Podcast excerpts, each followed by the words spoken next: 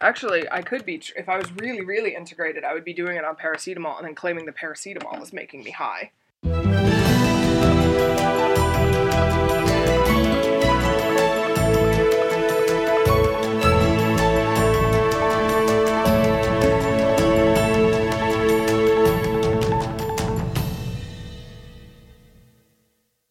It's Friday, June the 21st, and this is the Dutch News Podcast, your weekly chance to catch up with what's been going on here in the Netherlands.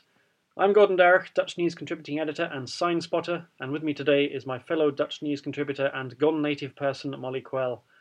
Our other regular co host, master student and taxi driver Paul Peters, is once again missing because he's auditioning to be the next Zeeman model. Actually, the Zeeman model story I think was my favorite news story of the week. That is my and we're not even kind of- going to do it. I know, it's my favourite uplifting, positive It news story. It was really uplifting nice, and positive. For anyone who doesn't know, this is the story about the Zeeman advert for lingerie, or well, underwear. Really, it's about sort of six euro uh, Yeah, knickers, isn't it? Really, so Zeeman, cheap exactly, knickers, cheap yeah. knickers. Uh, but it featured um, people who weren't just sort of young and hot. It was just sort of there's an elderly couple and A pregnant woman. a pregnant woman, woman. who dared to not shave her armpits. that, that, that I think caused the most ophef of all. I of agree. the people in that advert. Not even yeah, even more than the older the, the older couple. yeah, So, I would agree. but there's one there's a rather lovely interview on RTL with uh, the woman uh, in the couple who's 65. And she's basically like, yeah, old people have sex Yeah, so too. we we have sex. What's the problem? Yeah, that's so- that's true. Yeah. But uh, but Paul felt left out, so I hear he wants to uh, participate in the next. Yeah, I think he wants to redress the balance in favour of younger people. That's yeah, true. yeah. That's true. And he, yeah, and you seem to have spent most of the week um, being extremely Dutch. I have uh, been extremely Dutch, Yeah. uh, except for the part where I have had jaw surgery on Wednesday and took all the painkillers plus some, which is not very Dutch. Well, taking the painkillers is not very Dutch, but using competent healthcare is quite Dutch. That's very Dutch. Yeah, Um, but otherwise, I have complained about the weather being too warm this week. yeah. And Having spent the whole of the rest of the year complaining about being too cold and Exactly. wet, as soon as it gets over thirty degrees, I you say it's too about it hot. being too warm, Yeah. and I made an appointment for September Yes, in your agenda, in my agenda. you wrote an appointment down I for did. September, three months Yeah. ahead. Yeah, it's not it's not quite as Dutch as it could be because it's a lunch appointment, not like for coffee, which would have been the real Dutch way to go. But you know, I got to leave some things to aspire to. I think. Yeah, indeed. And you also live in a street where where, where this which is festooned with orange bunting um, Yeah. because of the football. Yeah, the uh, my neighbors have gotten very into the uh, or are very into the women's uh, football, which we're gonna talk about later. Yeah. And uh, I was unaware that there was football going on until they knocked on my door and asked me if they could hang slingers in front of my house, to which Right. I of course said yes. Did they when they sorry they knocked on our house or did they go around with a clipboard and a piece of paper saying who is for and against the slingers? Uh, they had us. They put actually. I think what they did is put a sign up sheet through the door. Yes. uh, that you had to check off and return to a certain street. And then there was a datum pricker to decide when they were going to hang the slingers. There's always a datum pricker. Always a datum pricker. Uh, you also use datum picker. That's another very Dutch thing you do. it's very efficient. It's very useful. You sound so Dutch. I know I'm so Dutch, but uh, the street has been it's so well festooned that we've appeared in both of the local Delft papers this week. Right. So they sent a photographer around to take pictures. Excellent. Uh, but you, the photographer is not the only one taking pictures, Gordon, because you have also been taking pictures of random things on the street. Well, not random things. These uh, very um, the, the- the end of my road is closed off because they're putting in new traffic lights. It's one of the few places in The Hague that doesn't have these smart traffic lights that that, that spot you and let you go. Uh, so they're changing those. So because they've taken them out, they've had they've had to put up diversion signs, and I think the, there are at least six different signs that you drive past on the way up to this junction. One of them to tell you about the diversion for cyclists. One to tell you about diversion for cars. One specially to tell you that the flower shop and the ice cream parlour are still open. It's very important. It's very important. I like the fact that the council will actually have these signs up in, on behalf of local businesses. It's very important. It's very good. So yeah. So anyway, yeah. So the, just that sort of So- over over embellished signage, I think, is a very Dutch thing. My favourite sign I ever saw for that actually was there was um, uh, a road. There was a diversion one time uh, just around the corner from me, um, and there was a diversion for cyclists, and the sign actually told you how many extra calories you would burn by taking the three minute diversion. That sounds very Dutch. very Dutch. Have you been going to the ice cream parlor and buying flowers then, Gordon? Because you know that they're open. I know they're open. I haven't been so far. I haven't been going to the ice cream parlour because it hasn't been quite ice cream weather, but maybe this week. Maybe this uh, week. We, we- we will do that. Yeah, next week when it's ungodly warm. Yeah. Um, So, so Paul is uh, not here, so Paul's who's here. doing the UPF? uh, I, I think, it's my. I think you should do Uh, it. is my turn to do the UPF? Yeah, I'll, I'll do the UPF. I think the less that I have to speak, the better off we are. I think that's, that's a general rule. yeah, that's true. As the Leeuwinnen are winning match after match in the World Cup in France. Women's football is becoming increasingly more popular and it's started to be taken seriously by the media. up to a point. A perfect example of this is the daily talk show Studio France about the World Cup, broadcast by the NOS. Initially, the broadcaster received lots of praise for investing so much airtime and money in the talk show and for inviting a relatively large number of female commentators. However, in Wednesday's episode, all this progress came to a grinding halt when commentator Hugo Borst took it upon himself to vary the lineup a little bit. Whereas at the Men's World Cup, they tend to have uh, the five best moments or mooiste momenten, uh, which is things like the best bits of skill and the uh, the best goals. Hugo decided that he would instead have a list of the five most attractive players, which caused enormous uplift on social as it should. media.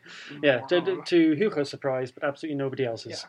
He claimed that he intended to stir up a discussion, but uh, the bored and disappointed expression of Tessel Middag, his co-analyst in the studio, kind of said everything really. Yeah. Um, she said, "quote I need a moment to recover." I'm surprised she only needed a moment. yeah, he didn't specify how long this moment was. No, I she- suspect she's still recovering. I think she's still and recovering. may well have gone into therapy. Yeah, I hope, which I hope Hugo Borst is paying for. this is just so stupid. How did he not think that this was going to be a problem? uh, maybe it's because there's absolutely no self-awareness. yeah, That's all that's that's definitely true. So it's stirred up an enormous amount of anger uh, in a short time on Twitter, as ever, to nobody, almost nobody's surprise. And uh, now uh, the World Cup seems to be going on, and uh, hopefully we've drawn a line under it. Hopefully, Hugo Borst doesn't talk anymore during it. That would Yeah. be my uh, my goal. This week, there's been a big development in the MH17 case, a smaller but significant development in the animal kingdom. Mark Rutte has some surprising words for business leaders, and the Dutch women's football team continues to make waves at the World Cup. In our discussion, we'll look at why the Technical University of Eindhoven is opening applications for academic posts to women only. Because Hugo Borst keeps discussing how beautiful female football players are. Um, I just hope he doesn't look at get, get a list of the lineup of candidates for the next professorship. Oh my god. Nearly five years after Flight MH17 was shot down in the skies over Ukraine, four men have been charged with murder. Three Russian military officers and a Ukrainian separatist commander have been accused of bringing down a Malaysian Airlines plane in July 2014 and murdering all 298 people on board. A trial date has been set for March 2020. The joint investigation team, led by the Netherlands, said it had traced the Buk missile that brought down the plane to the Russian army via telephone calls that implicated the four suspects, though none of them actually pressed the button. Relatives of the victims welcomed the development. Piet Ploeg, chairman of the association Stichting MH17, said, quote, the train has been set in motion. NATO's Secretary General, Jens Stoltenberg, also urged all countries to, quote, cooperate with efforts to establish truth, justice, and accountability. So, who are the four men that have been charged with uh, murder? The most senior of them is Igor Girkin, also known as Strelkov, who was named defense minister in the eastern Ukrainian city of Donetsk during the civil war. He was the highest ranking officer in the area. Prosecutors also say he's a former colonel in the FSB, the Russian intelligence service, which of course is uh, Vladimir Putin's uh, former employer. Spooky that. Girkin released a statement denying that the militia shot down the Boeing. Then there's Sergei Dubinsky, one of Girkin's deputies, who's said to have worked for the GRU, Russian military intelligence. Oleg Pulatov was a former soldier in the GRU Special Forces, according to the JIT, and deputy head of the intelligence service in Donetsk. The only Ukrainian national in the quartet is Leonid Kharchenko, who has no military background but commanded a combat unit in eastern Ukraine. And the head of the Dutch prosecution service, Fred Westerbeke, said, quote, Although they did not push the button themselves, we suspect them of cooperation to get the weapon to the air with the aim to shoot down an aeroplane. And he also said that in Dutch law, people who were not present during a crime but played an important organising role are just as guilty as those that actually carried out the deed. And how likely are these guys to stand trial? Yeah, this is the six million euro question, and I think the answer is not very likely. And uh, even Fred Westerbeke admitted that uh, off the bat. Really, he said that, that they're not seeking extradition simply because neither Russia nor Ukraine extradite their own citizens. It's banned by law. Two of the suspects, Girkin and Dubinsky, have already said they won't cooperate with the investigation, so they won't be uh, travelling voluntarily to the to the Netherlands either. Pulatov is apparently under arrest in Ukraine. It's not quite clear why. And there are international arrest warrants out for the men, so they can be arrested if they set foot outside Russia. Uh, but it's a pretty big place, so Yeah. not much danger of that. But the Dutch are already making arrangements to try the men in absentia at the high security courthouse in Schiphol Airport, and a judge has been appointed and a trial date set for March the 9th. Yes, I will be uh, covering this film. You most certainly, Yeah, most certainly will be, yeah. it'll be. It's gonna be great. I'm yeah. sure. It's going to go for a long time. It's gonna so, go for a long time. long, long time.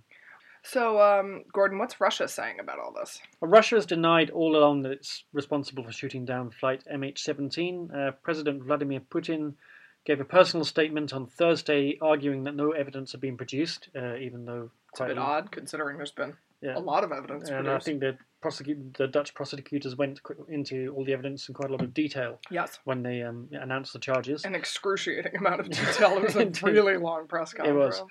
Um, he, Putin also complained that the international community had refused to listen to Russia's alternative Yeah. account of events. According to Dutch prosecutors, the Russians have obstructed the investigation at every turn. They failed to answer simple questions, such as where the Buk missile was at the time of the crash. They promoted wildly speculative alternative theories, and they've denounced the whole investigation as a conspiracy to isolate Russia and justify sanctions. Mark Rutte has signed a letter to Russia this month urging it not to frustrate the inquiry any further. He's also said he will support relative's attempts to bring a case against Russia at the European Court of Human Rights. Oh, this is just such a garbage situation. Yeah, it's just running on and on, and it's Yeah. become so tangled up in diplomacy and international uh, strategic uh, Yeah, and considerations. Russia actual- promoting weird conspiracy theories. And yeah, it's just Yeah, I, I think what we sort of discovered this week is that it's just how why Russia has been so um, we've been obfuscating the whole thing because actually it, it, uh, I think the chain of command goes all the way up into the Kremlin and Yeah. uh, Putin is not happy of Yeah. the, that kind of detail being revealed yeah. um, among other things and, and also it's just uh, become uh, quite a good uh, way to promote um, uh, conspiracy theories and denounce uh, the West as being uh, anti-Russian. Um, Yeah. But yeah, it's, um, and then the kind of the, the concern of the relatives, which is just to you know get the truth out in court, is kind of getting a bit lost in the in all the in, in all the crossfire. Yeah, I mean, I think there hasn't been. I, I I don't think that this is I mean, anyone's fault, Russia's fault, maybe, I guess, but it's not. Uh, you know, I think the Dutch, the joint investigative team, have done you know everything that they can. But yeah, I mean, if you was your relative that had been killed in MH17, I think you really feel like there's been a complete miscarriage of of justice, basically, and that there's no. You know, until now, there hadn't, you know, until this court case in March, there hasn't been anybody being brought to trial, which is a long time, I think, to wait for answers about like this kinds of stuff. So yeah, it's just a garbage situation. Yeah, it's around. been a long wait, but I mean, the, pre- thinking back to the uh, uh, the Lockerbie bombing, it took 13 years Yeah. to get the bomber on trial. These Yeah, things just take, they take ages, especially when there's you know, diplomatic issues. diplomatic issues involved, Yeah. and just the simple the the amount of work that goes into just doing the um, the investigation thoroughly, and the fact they've actually put the put the pieces of the plane back together, you Yeah. know, which in itself just took months. yeah. It's a slow process, and I think that the Dutch have just been diligent and got on with it Yeah. and tried to ignore all the, you know, um, all, all the stuff that's been going on going on in the in, in the background. yeah, it's a um, very Dutch way to It's very Dutch way to approach things. Approach things. Yeah, I think well, one interesting point that came up is uh, a slightly technical legal point, but I think it'll um, be interesting is the fact that they- they've charged him with mort or murder, and the Dutch definition of murder has got quite a high bar yeah, you have relative to to have other forms. premeditation, right? Yeah, and the issue is going to be, I think, well, okay, the, the, because one thing pretty much everyone agrees on is that uh, the missile was not aimed at the civilian airliner; it was Right. supposed to shoot down the fighter plane, Right. um, and it took out the airliner by mistaken identity or misguided whatever. Yeah. So then the question is, given that it was supposed to hit a different uh, aircraft, can it still be classed as premeditated murder of those people? Yeah, I don't know. I guess we will uh, see in March when the trial That's something we'll have to see. Yeah. So uh, uh, again, So, in some good news, the boys are back in town. And by the boys, I mean the wolves. Wolf cubs born to wolves known to have settled in the Veluwe region of the Netherlands in April have been caught on film for the first time. The cubs, there's at least three, were filmed by a special camera set up in the hope of recording activity around the wolf family. They're the first uh, wolves to breed in the Netherlands in 200 years. The location is being kept secret to protect the young family from sightseers, according to uh, Gelderland province, which is uh, monitoring the family. yeah, and it's a nice little video that's gone quite viral, isn't it? Yeah. That the province put up. It's only 13 seconds. Yeah, but they're very cute. They so are. we'll link to it in the liner notes, and you should take 13 seconds out of your day to look at these Indeed, little fluff balls. It'll be the best 13 seconds of your day, For sure. almost certainly. Prime Minister Mark Rutte has issued a veiled threat to the business sector that the government might have another think about cutting corporate taxes if they don't put up wages. Speaking at the VVD party conference at the weekend, Rutte said it was, quote, not acceptable that executive pay was going up while CAOs, which decide shop floor wages, had largely stood still. But Hans de Boer, leader of the VNO-CVO Employers Association, hit back at Rutte, saying tens of thousands of small businesses would suffer, as well as the big multinationals, if he scrapped the plan. He might win back 10,000 Socialist Party voters, but he'll lose the entrepreneurs, said de Boer. So I guess the question is: Are there more Socialist Party voters or entrepreneurs than the other ones? Um, probably the latter, I think. And yeah, are there any entrepreneurs that vote for the Socialist Party? Uh, probably. Yeah. Why? So why is a Liberal Prime Minister picking fights with business, Gordon? Yeah, it is quite a notable choice of language for the leader of what's basically a right wing cabinet. Um, I think Rutte is kind of mindful that he needs the support of moderate left wing parties now in the Senate because the coalition lost its majority. So I think he's, he's conscious he needs to make noises that will uh, appease the PVDA, among other parties. And he's, he's also responding to the broader criticism, I think, that his cabinet has uh, been too focused on the corporate sector and not enough on just ordinary workers. The coalition agreement currently includes plans to cut the tax on corporate profits quite substantially. The top rate would come down from 25% to 20.5%, and the basic rate will go down from 20% to 15%. And is it true that wages have uh, stagnated? Well, they rose by 2.1% last year on average, according to the CBS, but much that gain has been cancelled out by extra household expenses, uh, such as raising the lower rate of VAT from 6% to 9%, and energy bills have gone up because. Quite a bit. Yeah, by quite a bit. Everyone's noticed that Yeah. uh, because of the new taxes that are supposed to um, underwrite the switch to renewable energy. Um, and as a result, uh, yeah, basically, the, what gains people have made in their wage packets has immediately been taken out again uh, in their bills. And Rutte, I think, is uh, very aware of that, that people are feeling the pinch uh, at a time when the economy is doing very well. And uh, I yeah, he, he's concerned that people feel that uh, although they see the country as a whole doing well, but they're not really feeling it in their pockets. Hans de Boer pointed out that the collective tax and premium burden's gone up by since 2010 from 36% of GDP to 40%. And the government's macroeconomic think tank, the CPB, has also revised downwards its expectations of uh, how much people's disposable income will go up. It previously said it would increase by 1.6% this year, and now that's uh, been uh, reduced to 1.2%. So yeah, Rutte, I think is a he's always got his finger on the pulse and is a, a good strategist in political terms. He's aware that uh, this has become an issue. Uh, people are dissatisfied with um, not seeing, not feeling the benefit of the economic growth, and he's kind of passing the buck to the business sector and saying, "You sort it out." Yeah, it'll be interesting to see uh, to see what happens. A Leeuwarden butcher has found himself stuck with a pile of guilder notes after he allowed his clients to pay with the pre-euro currency to celebrate his shop's 25th anniversary. It's really annoying, but at least we won't forget the weekend, butcher Johannes Hoekstra told the AD. Customers were allowed to pay 1994 prices for their mince and sausages, bringing in some 7,000 guilders, the equivalent of about 3,200 euros.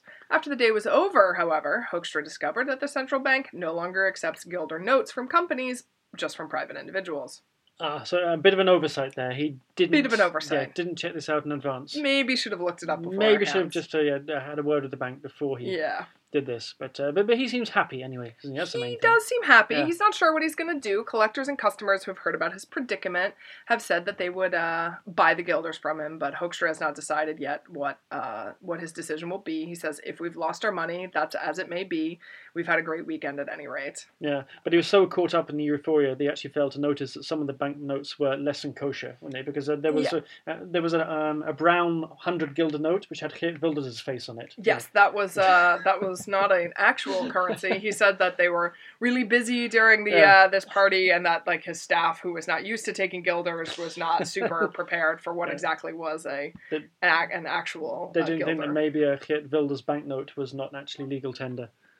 Yeah, I guess you know if you were, I'm not sure I would recognize a guilder, so I assume that there's No. a lot of people, young people, who probably wouldn't. So, They- They're, they're very they're very attractive notes, the old Yeah. guilder notes, weren't they? You had the bright yellow um, flowers and the, and the blue ones as well. They, they, they were yeah, I don't think I've ever seen them. So, no, some, know. of the- some of the loveliest old uh, banknotes. no, Um, but yeah, yeah, but yeah, but the, the Geert Wilders one was never really. no, no. Um, Wilders genuine has one. never been on a. He's never been on a real banknote, yeah, Yeah, and uh, almost true. certainly never will be. Let's hope not. The Dutch women's football team has qualified for the knockout stages of the World Cup for the first time. After winning their first two matches against New Zealand and Cameroon, the Leeuwinnen beat Canada 2 1 on Thursday evening to finish the round as group winners. Vivianne Miedema's two goals against Cameroon mean she's now her country's record goal scorer with 60, even though she's only 22. Oranje's next match is against Japan on Tuesday evening. And uh, Gordon, what about the um the men? Well, they're, they're getting better. Um, Mhm. Albania's slow rehabilitation in men's football is continuing. After losing the Nations League final to Portugal, they climbed two places to 14th in the FIFA rankings. They're just three places now behind Germany, who are their opponents in their next European Championship qualifying matches. However, the FIFA rankings continue to be led by Belgium. Ooh, that that hurts. I think for That- Dutch football fans, that's the That worst cuts a little thing. deep. the worst Yeah. possible outcome. The Dutch have led the rankings once for one week, but Belgium have been top for months now. So, Ouch. yeah, Yeah. yeah. And uh, I hear there's some uh, Zandvoort news. Uh, yeah, if uh, you you're looking forward to watching the Grand Prix racing at Zandvoort uh, next summer, I'm not. no. Uh, but if, if you were, it, it would cost you because the tickets are going to cost at least 140 euros a head. That's expensive. It's a lot of money, yeah, to go and watch cars. Not even to watch cars going round and round because you won't see the whole thing. You'll just sort of see one them zip past one tiny bit of the Yeah. track again and again. Um, it's basically a sport that's much better suited to watching on television. Nevertheless, if you want to go into the dunes, it'll cost you 140 euros. If you want to spend the whole weekend in the Golden Zone, uh, whatever that is, I. I imagine it's uh, it's it, the, the it's wallpapered with gold. Given it costs you 510 euros to be there. I would hope so. Um, registration is already closed uh, for tickets, and actual sales will begin on Monday. If demand is outstripped supply, there'll be a lottery. So the organisers obviously expect there to be high demand. Um, so we'll see so see how many people want to buy tickets. But uh, All of this for an activity that barely qualifies as a sport. yeah, that as well. Yeah, uh, please direct any complaints to Molly at Dutch News. No, it's uh, Gordon at Dutch News. That is who you can direct your Molly's sports shaming again complaints to. We'll be discussing the Technical University of Eindhoven's attempt to redress the gender balance after this word from Paul. Oh yeah, from Paul. Yeah. That's true. Nice of him to make an appearance. Nice of him to drop in, yeah, with a pre-recorded segment. Yeah.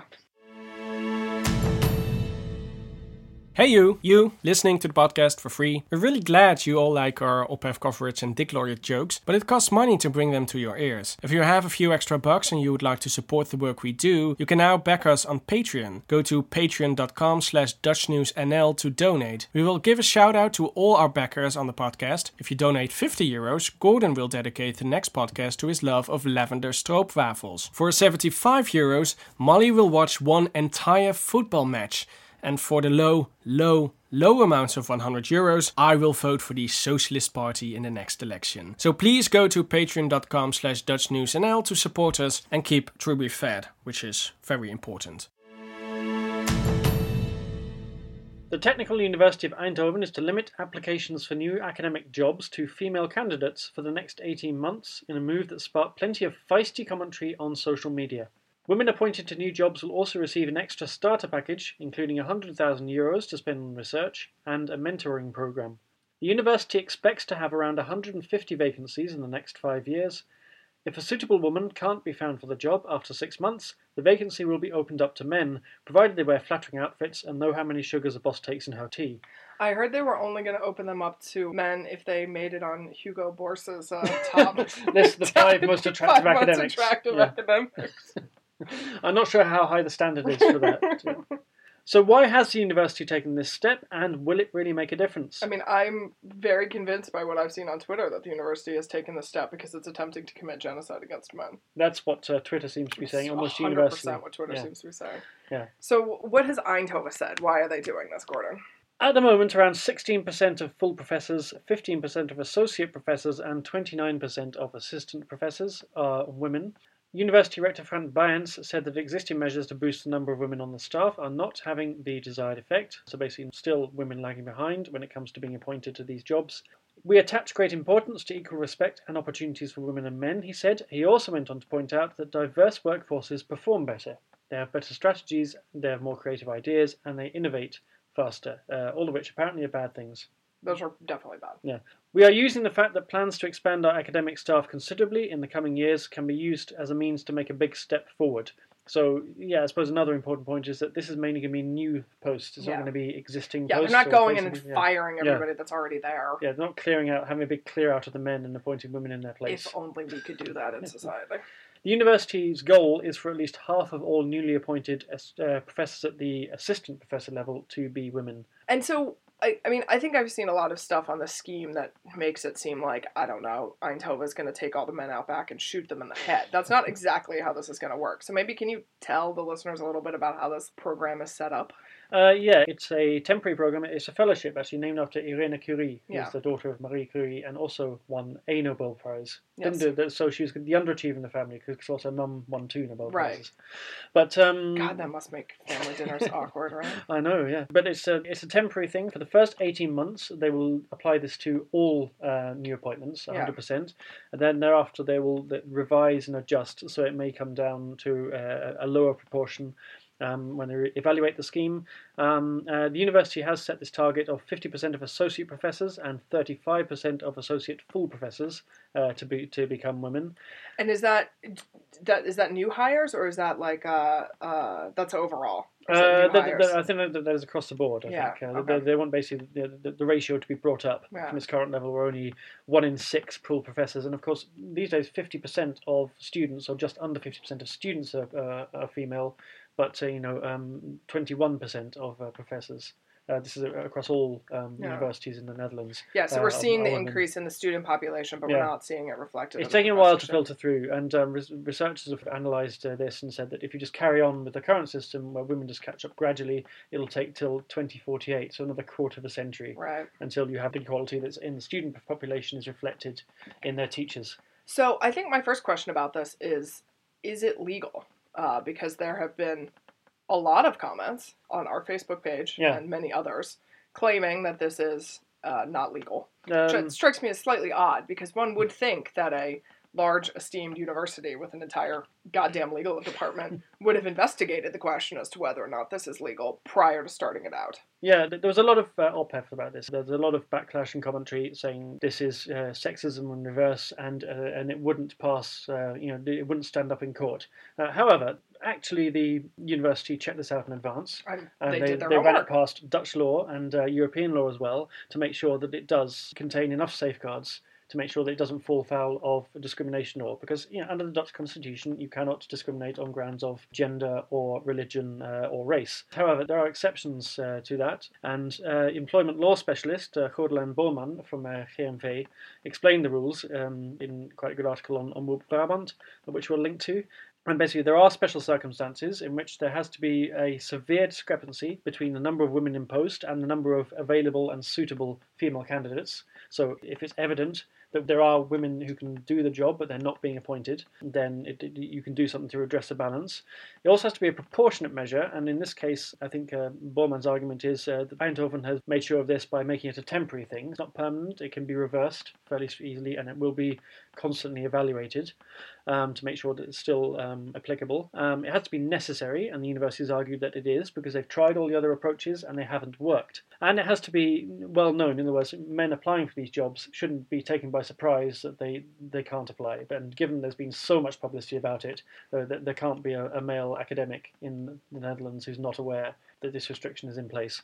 So, by all those criteria, this does meet the requirements of Dutch law. Also, Frank Baaijens has said that if exceptionally talented men are available in any particular field, they will still be considered. Uh, exactly how that's going to work out um, wasn't specified, but uh, Yeah, it- so it- if they it- can poach a really good professor Yeah, from another basically, university who is a man, they're going to do it anyway. yeah, exactly. There's plenty of flexibility in, in the rules. So, Gordon, what do you uh, what do you think about not being able to uh, apply for jobs at the University of Eindhoven? Yeah, it's a real setback for me. I've got to say. There, there are so many it's really jobs. hurting back, hurting your to take. career. When looking at it broadly, the current system is still letting women down. I think uh, Gordelen Borman said at the moment women are not seen or not or reluctant to come forward, and the, the idea is that uh, people now actually go out looking for suitable women to fill these jobs. Uh, a lot of the response to this was from people who just became aware of this issue for the first time Yeah, and kind of weren't uh, just why do we have to take such an extreme Yeah, hardline why don't we take a more measured why don't we more measured approach? approach but the more measured approaches haven't really worked yeah. and of course, also you can you, if you find that this is too radical a step, it's fairly easy to reel it back. If you find that six months is too long to wait, you can reel it back to three months or whatever.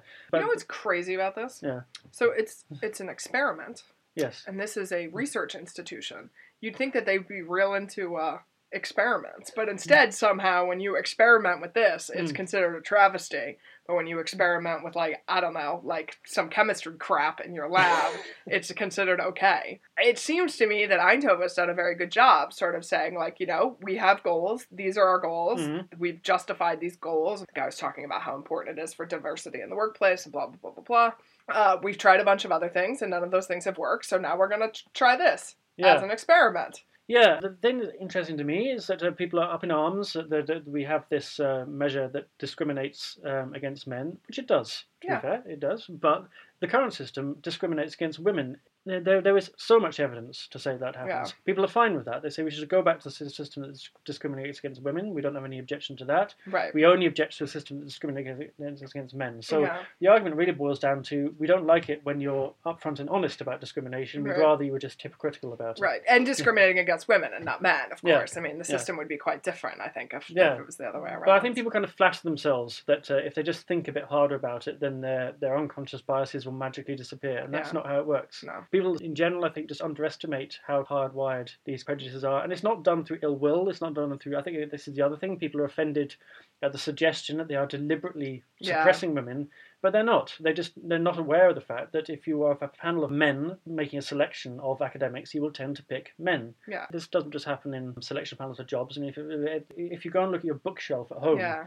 you'll tend to find I did this the other time. You tend to find that you know that you, especially for men, actually, you're much more likely to have books by male writers than by female writers. I actually went and looked at my bookshelf one time, expecting that maybe sort of two thirds of books on my shelf would be by men. It's actually about eighty percent. Yeah. And it's not because I go into a bookshop and pick up a book by a woman and say, "Oh, I'm not reading that," but just Really? Because you come to this podcast every day and you're like, oh, you can't say anything because you're a woman. But that's just you. you That's know, true. That's, That's that's, not that's not all women. That's not all women. That's not a country about women in general.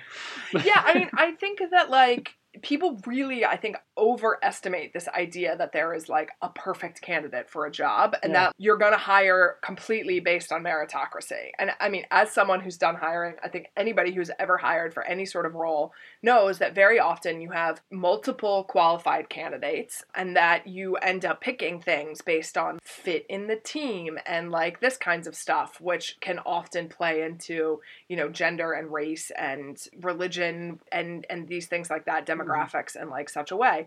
And so like just this notion that like, well, if you don't open it up to men, you won't be able to find the perfect candidate. Mm. I think it's just a lie. Like there's No. no perfect candidate, right? That like No. you're going to end up with lots of people who are qualified to do lots of these jobs and that by making an effort to hire women first, you're giving them an advantage that they that men have had for centuries. Yeah, yeah, as you say, people tend to grow into the role. So Yeah. whoever you appoint, to a certain extent, obviously you don't just pick the first person off the streets, but whoever you appoint who's Oh, that was my plan for getting a job at my job. just just Well- standing around out front being a woman. it's, it's pretty much how my career's worked so far. Yeah, it's But true. um, if you pick someone who has basically got the qualifications and is well motivated, they, they, they will do a good job. And um, this basically opens up the field to make sure it's not just the same people duplicating themselves. What do you think about the argument that this harms women because it puts them in a situation where their colleagues and peers are going to think that they've just been hired because they're a woman? But I think once you get your foot in the door, you, you become judged on how well you perform. Yeah. you know, effectively. So in the beginning, there may be some resentment, there may be some backlash. People have to deal with that.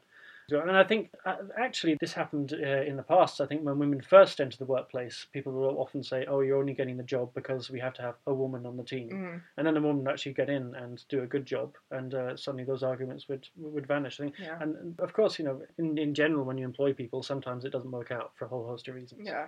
But if you only have one or two women, if you only have three women in a team of 20, and two of them are say are no good, two of them don't work out for whatever reason. If two out of three women don't work, you tend to draw the conclusion that women aren't suited to the job. Yeah. If two out of 15 women don't don't, don't work out, then it's uh, that hard, Yeah. argument becomes hard to sustain.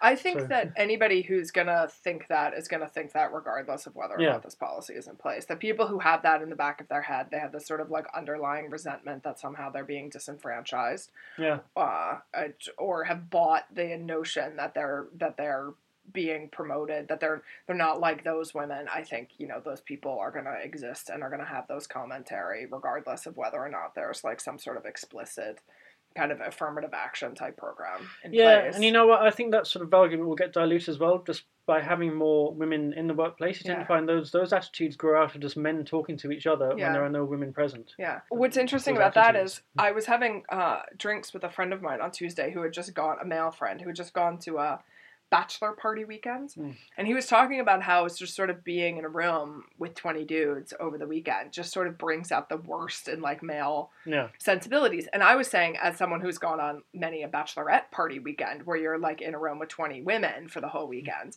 that it's the same thing. That like somehow this like sort of weird gender dynamics brings to the surface the worst parts about each gender. And that like somehow when you're in a mixed group, that like you don't behave in these like same ways and i think that it's true and i think it's especially true in the workplace that Yeah. like you have to make concessions, Yeah. and even to the point that it took a long time for workplaces to have, say, proper arrangements for women who are breastfeeding. Yeah. Because you know when there were very few women in the workplace, well, first of all, right back in the day, you, you just were expected to leave work when you had children. yeah But then when when they started to have mothers at work, and again, it took a long time to catch up because there weren't enough of them. And gradually, as you as the numbers start to balance out, and, and you get women moving further up the uh, the chain and getting into management positions, only then do you actually get these kind of, kind of things yeah considered.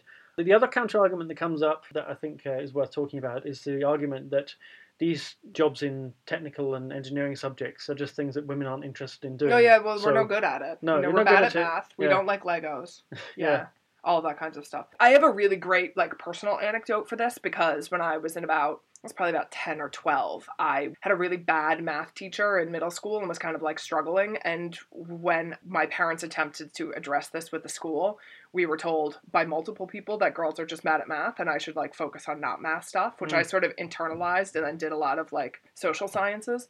And then when I finally got into grad school and was forced to take a lot of like math classes as a result, it turned out that I really like liked this stuff. Mhm. And I've actually since gone back and gotten like an extra certificate in statistics purely because I found it interesting. Mm. But it took me a long time to sort of like move on from that. And I think that there's a lot of like internalization in society and culture that that men are better at like these math things and women are better at caring for babies, Yeah. which clearly I'm terrible at. Yeah. Um and so Things that don't pay so much. things that don't pay so. Yeah. much. Funny how that works. And so I find it really like interesting that like if you talk to uh, women who are in STEM fields, they all talk about how much of a tightrope they often have to walk in these places, Mm. and then that they're like constantly worried about looking like too feminine or not feminine enough in Yeah. their clothing and these kinds of stuff. Which I mean, I am living in the same house as a guy with a STEM degree, and he does not ever think about these things. So it's funny like how much different i think that those kind of approaches are and i find it extremely hard to believe that women aren't interested in these roles what they're often not interested in is like being forced to be the token right Mm. that like you come to a department and it's there's 15 professors on staff and they're all men and do you want to accept the job where you're an Yeah. where you're the only woman because you're going to be like the token in the room or you know you come to a department where you interview and there's 15 men on staff and like they makes you know they ask you to take the minutes or get the coffee and then Yeah. all of a sudden you're put off by this and maybe you don't want the job there whereas that's less likely to happen i think if 50% of people in the room are women Yeah, and is it the case maybe that women actually get put off these jobs as well because it's a very male environment? Therefore, you have to sort of fit into a male culture, as you say. Yeah. You know, you don't feel like you don't like dress the way you want, and, and also you know you, you maybe have less family-friendly hours and that, that kind of thing. And obviously, it's not just women who raise children, but actually the other thing about that is that if you have an all-male culture where it comes from a, a more traditionalist mindset that uh, that men go out to work and women take, take, take, take a family role, therefore that that sort of cements itself because it's only possible to yeah go into that culture if you're a man whose wife is bringing up the children. Whereas there are plenty of men, and I include myself among them, who actually also have the child raising role yeah these days, and they're also excluded Yeah. from these jobs because you have to be not just a man, but a certain type of man who leaves the childcare to his partner. Well, and I also think, kind of going back to what we were talking about a minute ago, is is that if you have a group of people at the table and they're all men, that what becomes normalized for them is their same experiences. So it creates a lot of social dynamics and social norms that mean they sort of behave as though it's totally normal and possible to have dinners at night, right? Where, hmm. like, you know, if you are in a role where it's a mixed group of people who are expected to be the primary caregivers, that that's not a thing that they do. I mean, I think that these things happen. They happen with a lot more than like gender stuff. I mean, for Yeah. example, I always find this awkward dynamic where you're on a committee of people and they want to meet at a bar and there's one person in the group who's Muslim and then everyone's kind of side eye and trying to decide like if this is okay. But Yeah. in this culture that we live in, consuming alcohol as part of business is totally normal, where it's like not totally normal in other places. Yeah. And so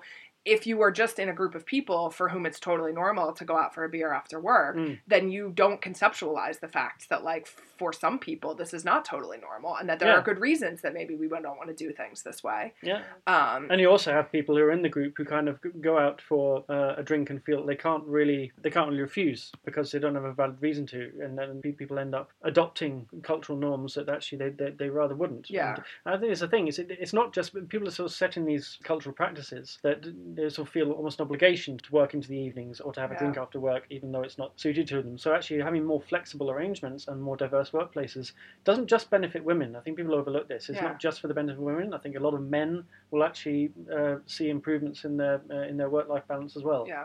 Yeah, I think so too. Yeah.